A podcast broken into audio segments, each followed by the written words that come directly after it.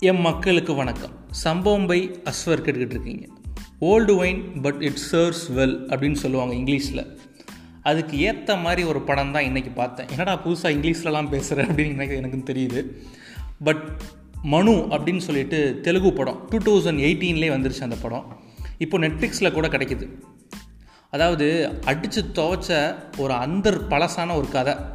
எல்லா லாங்குவேஜ் எல்லா ஜானர்லேயுமே இந்த கதை வந்திருக்கும். பட் ஆனால் அவங்க எடுத்துக்கிட்டு கடைசி வரைக்கும் கொண்டு போன விதம் உண்மையிலே வேறு லெவல் அதாவது இந்த படத்தை ரிவ்யூ பண்ணுறது உண்மையிலே ரொம்ப கஷ்டம். ஏதாவது ஒரு சீனை சொன்னாலும் ரொம்ப மிகப்பெரிய ஸ்பாய்லர் ஆகிடும் இருந்தாலும் படத்தோட ஒன்லைனாக சொல்லணும்னா ஒரு ஆர்டிஸ்ட் அதாவது விதவிதமாக பெயிண்டிங்ஸ் வரையக்கூடிய ஒரு ஆர்டிஸ்ட் அந்த ஆர்டிஸ்ட் மேலேயும் அவனோட ஆர்ட் ஃபார்ம் மேலேயும் ஒரு பெயிண்டிங் மேலேயும் ஒரு அதீத காதல் வயப்படுற ஒரு பொண்ணு.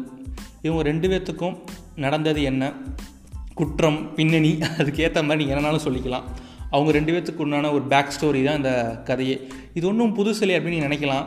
பட் ஆனால் அவங்க படத்தில் கொண்டு போன எடிட்டிங் இந்த மாதிரி எடிட்டிங் நீங்கள் எந்த படத்துலையுமே பார்த்துருக்க முடியாது. நார்மலாக எடிட்டிங்னா எப்படி இருக்கும்? நார்மலாக ஒரு ஸ்டோரி போய்கிட்டு இருக்கும். அதுக்கு உண்டான ஒரு ஃப்ளாஷ்பேக் வரும். இன்டர்வில் ஒரு பீக் அடிக்கும். செகண்ட் ஹாஃபில் வேறு ஏதாவது ஒரு ஃப்ளாஷ்பேக் வரும். இல்லை நான் லீனியர் ஸ்க்ரீன் ப்ளே இருக்கும். பட் ஆனால் அதாவது இந்த படத்தை பற்றி பேசணும்னா ஒரு பசில் இருக்குல்ல. கொய கொய கொயன்னு நிறையா இமேஜஸ்லாம் சம்மந்தமே இல்லாமல் இருக்கும். அதை சேர்க்கும் போது எவ்வளோ கஷ்டமாக இருக்கும். பட் சேர்த்து முடித்ததுக்கப்புறம் ஒரு ஃபீல் ஒரு எக்ஸைட்மெண்ட் வரும் தெரியுமா?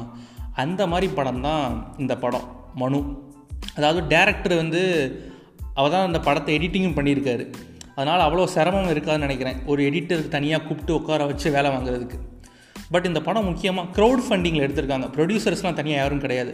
மக்கள்கிட்டயே காசு வாங்கி அப்படியே மக்கள் தான் ப்ரொடியூசர் அதாவது ஒரு தொண்ணூறு தொண்ணூத்தஞ்சு ப்ரொடியூசர்ஸ் நேம் கிட்ட வரும் படம் டைட்டில் கார்ட்லேயே இன்னொன்று படத்தோட முக்கியமான ப்ளஸ் எனக்கு தெரிஞ்சு மியூசிக் அதாவது மூணு மணி நேரம் படம் ஒரு சீனு அதாவது ஒரு செகண்ட் ஒரு நிமிஷம் கூட உங்களுக்கு போர் அடிக்காது. அதுக்கேற்ற மாதிரி பிஜிஎம் வேறு லெவல் எலிவேட் பண்ணி கொண்டு போயிருப்பாங்க. அதாவது ஒரே படத்துலேயே ஏகப்பட்ட ஜானர் வச்சா எப்படி இருக்கும்? அது மாதிரி தான் அந்த படம். லவ் இது suspense thriller psychology drama mystery horror இப்படி எல்லாமே கொண்டு வந்தால் ஒரு படத்தில் எப்படி இருக்கும்? ஆனால் ஒரு இடத்துல கூட போர் அடிக்காது. அந்த மாதிரி ஒரு படம் தான் மனு. கண்டிப்பாக இந்த படத்தை நீங்கள் பார்க்கணும்.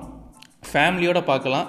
எந்த விதமான அடல்ட் கண்டென்ட் எதுவுமே இந்த படத்தில் இருக்காது. கண்டிப்பாக ஃபேமிலியோட ஹைலி ரெக்கமெண்டட் மூவினே சொல்லலாம். கண்டிப்பாக போய் பாருங்கள் tata bye bye. See you